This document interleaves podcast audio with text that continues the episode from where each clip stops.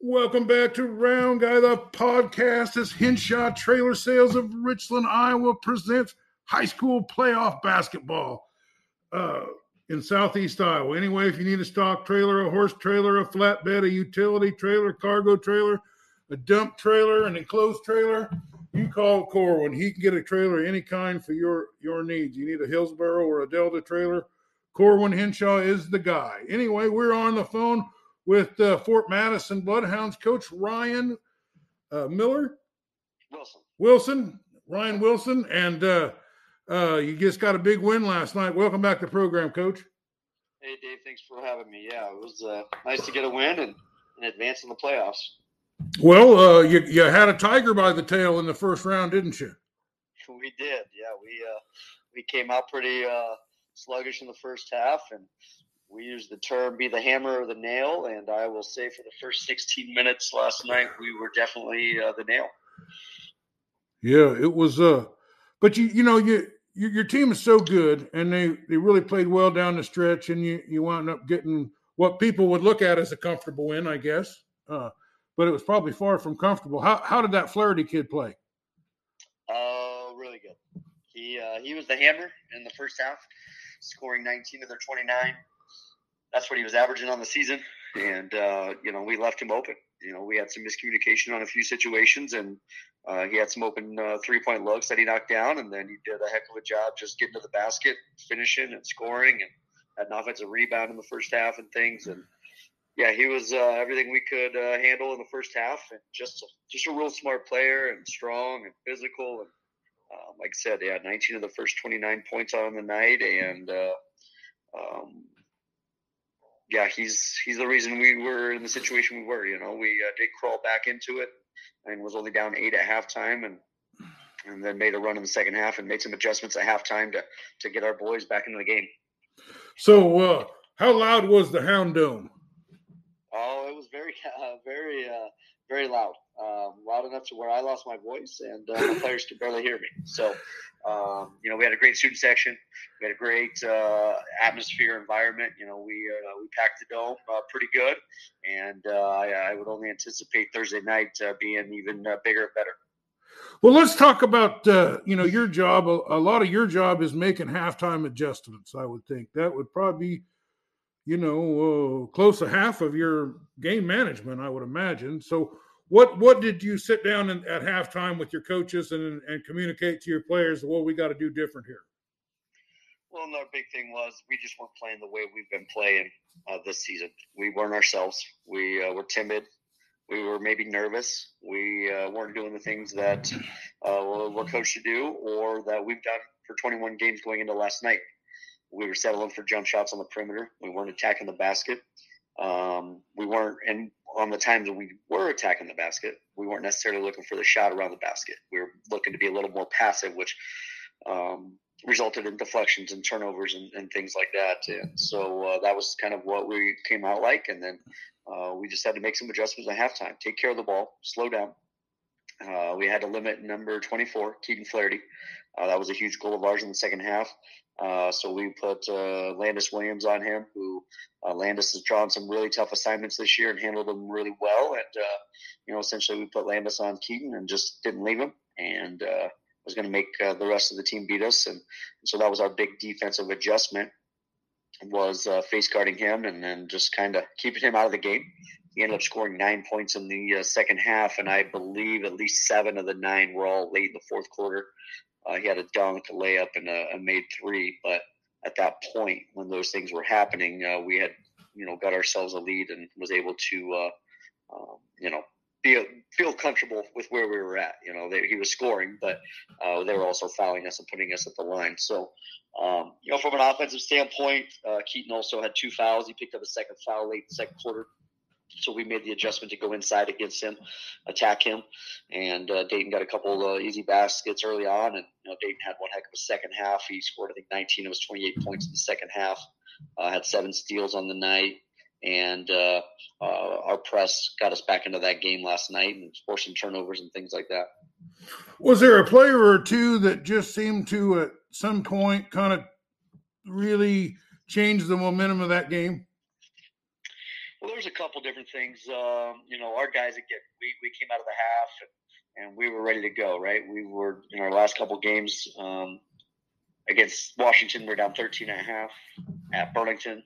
Uh, we were down, or I'm sorry, versus Burlington at home. I think we were down 17 and a half. In both those games, our boys battled back and made adjustments and um, and got the game back within uh, within striking distance. It gave ourselves a chance to win those nights. Last night it was an eight point deficit, and uh, you know the guys just just flipped the switch and uh, did a few things. But again, defensively, Landis Williams did a phenomenal job on uh, Keaton Flaherty. And then you know a guy that doesn't uh, show up in the stats or the not not so much the stats, but maybe the scoring in much is a guy uh, Tate Johnson. You know, last night he had six points, but he also had seven rebounds, he had four assists and four steals. So, um, you know, a guy like Tate Landis who played really good defense, very athletic, and uh, do some of those things that don't necessarily get noticed. Uh, those two guys really helped us. But, you know, again, Dayton Davis scores 28 points, uh, seven steals, and a lot of those points in the second half were, were at, around the basket uh, doing the things he does. Rayburn Turnbull, 16 points. Um, Miles Deer, 18 points. So, you know, when you look at things, uh, Philip Goldie, he had two big free throws in the third quarter to get us back in the basketball game and made those free throws and allowed us to set up press. So, you know, I could go down the line there and talk about everybody in our lineup and, and all the guys that have different roles and different things. And, um, you know, it's, it's, it's a fun group and, you know, makes it fun for sure. So, uh, who do you have that comes off the bench sometimes that gives you a spark? So we bring uh, Philip Goldie. He's about a six-two forward, very athletic kid. He comes off the bench uh, for us. Um, you know, he's a he's a real athletic kid that can get up, uh, rebound, score around the basket. You know, get out in transition and, and throw the ball down through the hoop on a nice dunk here and there. And then Matt Hopper is the uh, other guy that comes off the bench. And and you know, I didn't get Matt into the second into the game during the second half, but you know, he came in during the first half he had a wide open look at three that rattled in and out. He had a big defensive rebound in there. He played really good defense. Um, and Matt Hopper also is about six one, six two. And so Philip and Matt, uh, they come off our bench. You know, we only go seven deep, and um, you know they they add a, a, nice spark to us and allow Dayton and some other guys to take some breaks and and gives us some versatility with size and athleticism at the same time. Well, your team always has played like a team. You know what I mean? It just seems like everybody's willing to do whatever role they they need to and whatever ever skills that they particularly have seem you seem to utilize them pretty well. But if there's one thing about your team that I would say is if I was to describe your team in one way, it would be toughness. You guys are tough and physical, and you and if the game's going to be about being tough and physical, you're going to come out on top. You know. Yeah, you know, and that's you know, I, I would agree with that. We we enjoy that uh, style of play. We want to get up and down. We want to we want to be able to use our athleticism and our strength and uh, you know uh, put our opponents in some situations that they don't like to be in with our press and trapping and things like that. So, a uh, very tough group, and, and you know not only tough uh, physically, but they're very tough mentally, and uh, they they just have that play with that chip on their shoulder, and they have that mental toughness to they're going to do what it takes to to stay in a game or get back into a game, and uh, you know they do everything they can at their expense to come out with a win. So we know you're moving on, but where are you moving on to? Well, the good news is we get to stay at home and play in the Hound Dome again on Thursday night at seven o'clock, um, and then uh, Clear Creek Amana, who beat Fairfield, uh, I believe it was. I watched that game. Fifty-four last night um, up at Clear Creek. So, so Clear Creek will come down on Thursday night, and uh, we'll take them on here in the Hound Dome.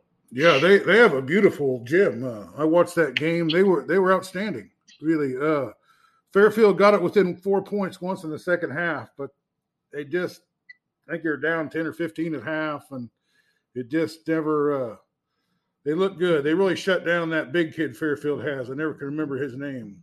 Max Wheaton. Yeah, Max Wheaton. In the first half, anyway, they stopped him from scoring. But in the second half, he he got his. He's always going to get his because he's just that good, isn't he?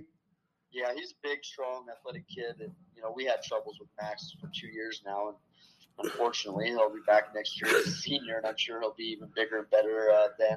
But uh, yeah, Mac's a great kid. He works hard. Um, just just has a knack for the ball around the basket, and rebounding, and, and again, we don't have anybody at this point uh, that big and strong. And next year, I'll have a couple guys hopefully coming in that'll be ready for it. But yeah, Max is a special player for sure. So uh, tell me about this Clear Creek Amana team. They uh, they seem pretty tall. They seem like they have some size, and uh, they really can shoot. And uh, yeah, they they they'll be a worthy opponent. Very much so. Yeah, they'll uh, they're led by the two seniors, number five Kyle Schrepfer and number ten Ben Swales. Uh, they're their two leading scorers. Um, they shoot the ball really really well. Uh, Schrepfer, number five, shooting 38% on threes. Uh, number 10, Ben Swales, is shooting 43% on threes. Um, again, uh, Ben's averaging 17 points a game. Schrepfer will say 14 points a game. So uh, we'll have our hands full with those two. And then uh, number 20, Grant Cruzy's also a senior. He's averaging 10 points a game for them.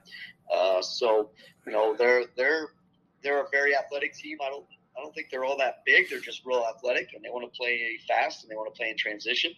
And uh, we're going to have our hands full, and we're going to have to make some adjustments to slow them down and, and recognize shooters and, and not let them get hot like we let Flaherty get hot in the first half last night.